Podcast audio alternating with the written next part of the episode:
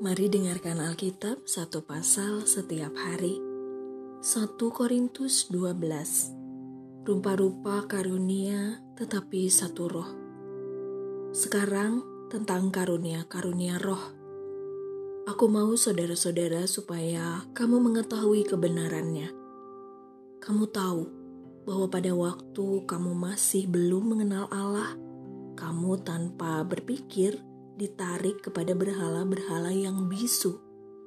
Karena itu aku mau meyakinkan kamu bahwa tidak ada seorang pun yang berkata-kata oleh roh Allah dapat berkata terkutuklah Yesus. Dan tidak ada seorang pun yang dapat mengaku Yesus adalah Tuhan selain oleh roh kudus. Ada rupa-rupa karunia, tetapi satu roh. Ada rupa-rupa pelayanan, tetapi satu Tuhan. Dan ada berbagai-bagai perbuatan ajaib, tetapi Allah adalah satu yang mengerjakan semuanya dalam semua orang. Tetapi kepada tiap-tiap orang dikaruniakan penyataan roh untuk kepentingan bersama.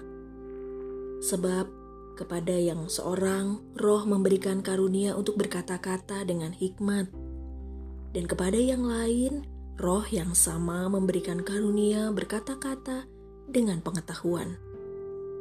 Kepada yang seorang, roh yang sama memberikan iman, dan kepada yang lain, ia memberikan karunia untuk menyembuhkan. Kepada yang seorang, roh memberikan kuasa untuk mengadakan mujizat, dan kepada yang lain, ia memberikan karunia untuk bernubuat, dan kepada yang lain lagi ia memberikan karunia untuk membedakan bermacam-macam roh.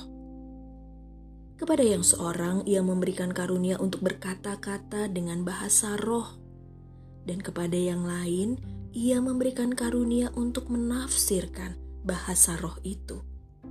Tetapi semuanya itu dikerjakan oleh roh yang satu dan yang sama yang memberikan karunia kepada tiap-tiap orang secara khusus, seperti yang dikehendakinya. Banyak anggota, tetapi satu tubuh. Karena sama seperti tubuh itu satu, dan anggota-anggotanya banyak, dan segala anggota itu, sekalipun banyak, merupakan satu tubuh, demikian pula Kristus. Sebab dalam satu roh kita semua, baik orang Yahudi maupun orang Yunani, baik budak maupun orang merdeka, telah dibaptis menjadi satu tubuh. Dan kita semua diberi minum dari satu roh. Karena tubuh juga tidak terdiri dari satu anggota, tetapi atas banyak anggota. Andai kata kaki berkata, karena aku bukan tangan, aku tidak termasuk tubuh. Jadi benarkah ia tidak termasuk tubuh? Dan andai kata telinga berkata, karena aku bukan mata, aku tidak termasuk tubuh. Jadi benarkah ia tidak termasuk tubuh? Andai kata tubuh seluruhnya adalah mata, di manakah pendengaran? Andai kata seluruhnya adalah telinga, di manakah penciuman? Tetapi Allah telah memberikan kepada anggota masing-masing secara khusus suatu tempat pada tubuh seperti yang dikehendakinya.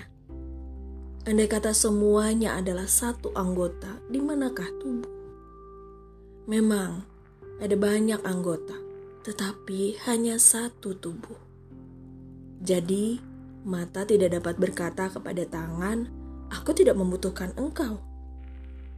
Dan kepala tidak dapat berkata kepada kaki, "Aku tidak membutuhkan engkau." Malahan justru anggota-anggota tubuh yang nampaknya paling lemah yang paling dibutuhkan. Dan kepada anggota-anggota tubuh yang menurut pemandangan kita kurang terhormat, kita memberikan penghormatan khusus. Dan terhadap anggota-anggota kita yang tidak elok, kita berikan perhatian khusus. Hal itu tidak dibutuhkan oleh anggota-anggota kita yang elok.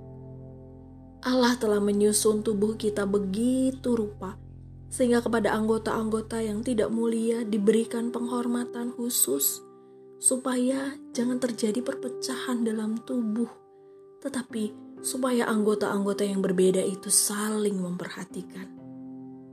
Karena itu, jika satu anggota menderita, semua anggota turut menderita. Jika satu anggota dihormati, semua anggota turut bersuka cita. Kita semua adalah tubuh Kristus, dan kamu masing-masing adalah anggotanya. Dan Allah telah menetapkan beberapa orang dalam jemaat. Pertama sebagai rasul, kedua sebagai nabi, ketiga sebagai pengajar.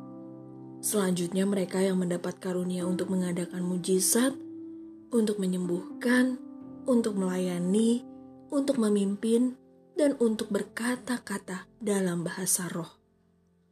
Adakah mereka semua rasul atau nabi atau pengajar?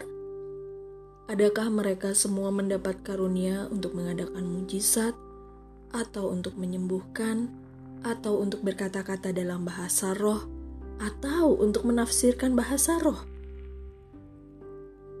Jadi, berusahalah untuk memperoleh karunia-karunia yang paling utama. Dan aku menunjukkan kepadamu jalan yang lebih utama lagi. Terima kasih sudah mendengarkan. Tuhan Yesus memberkati.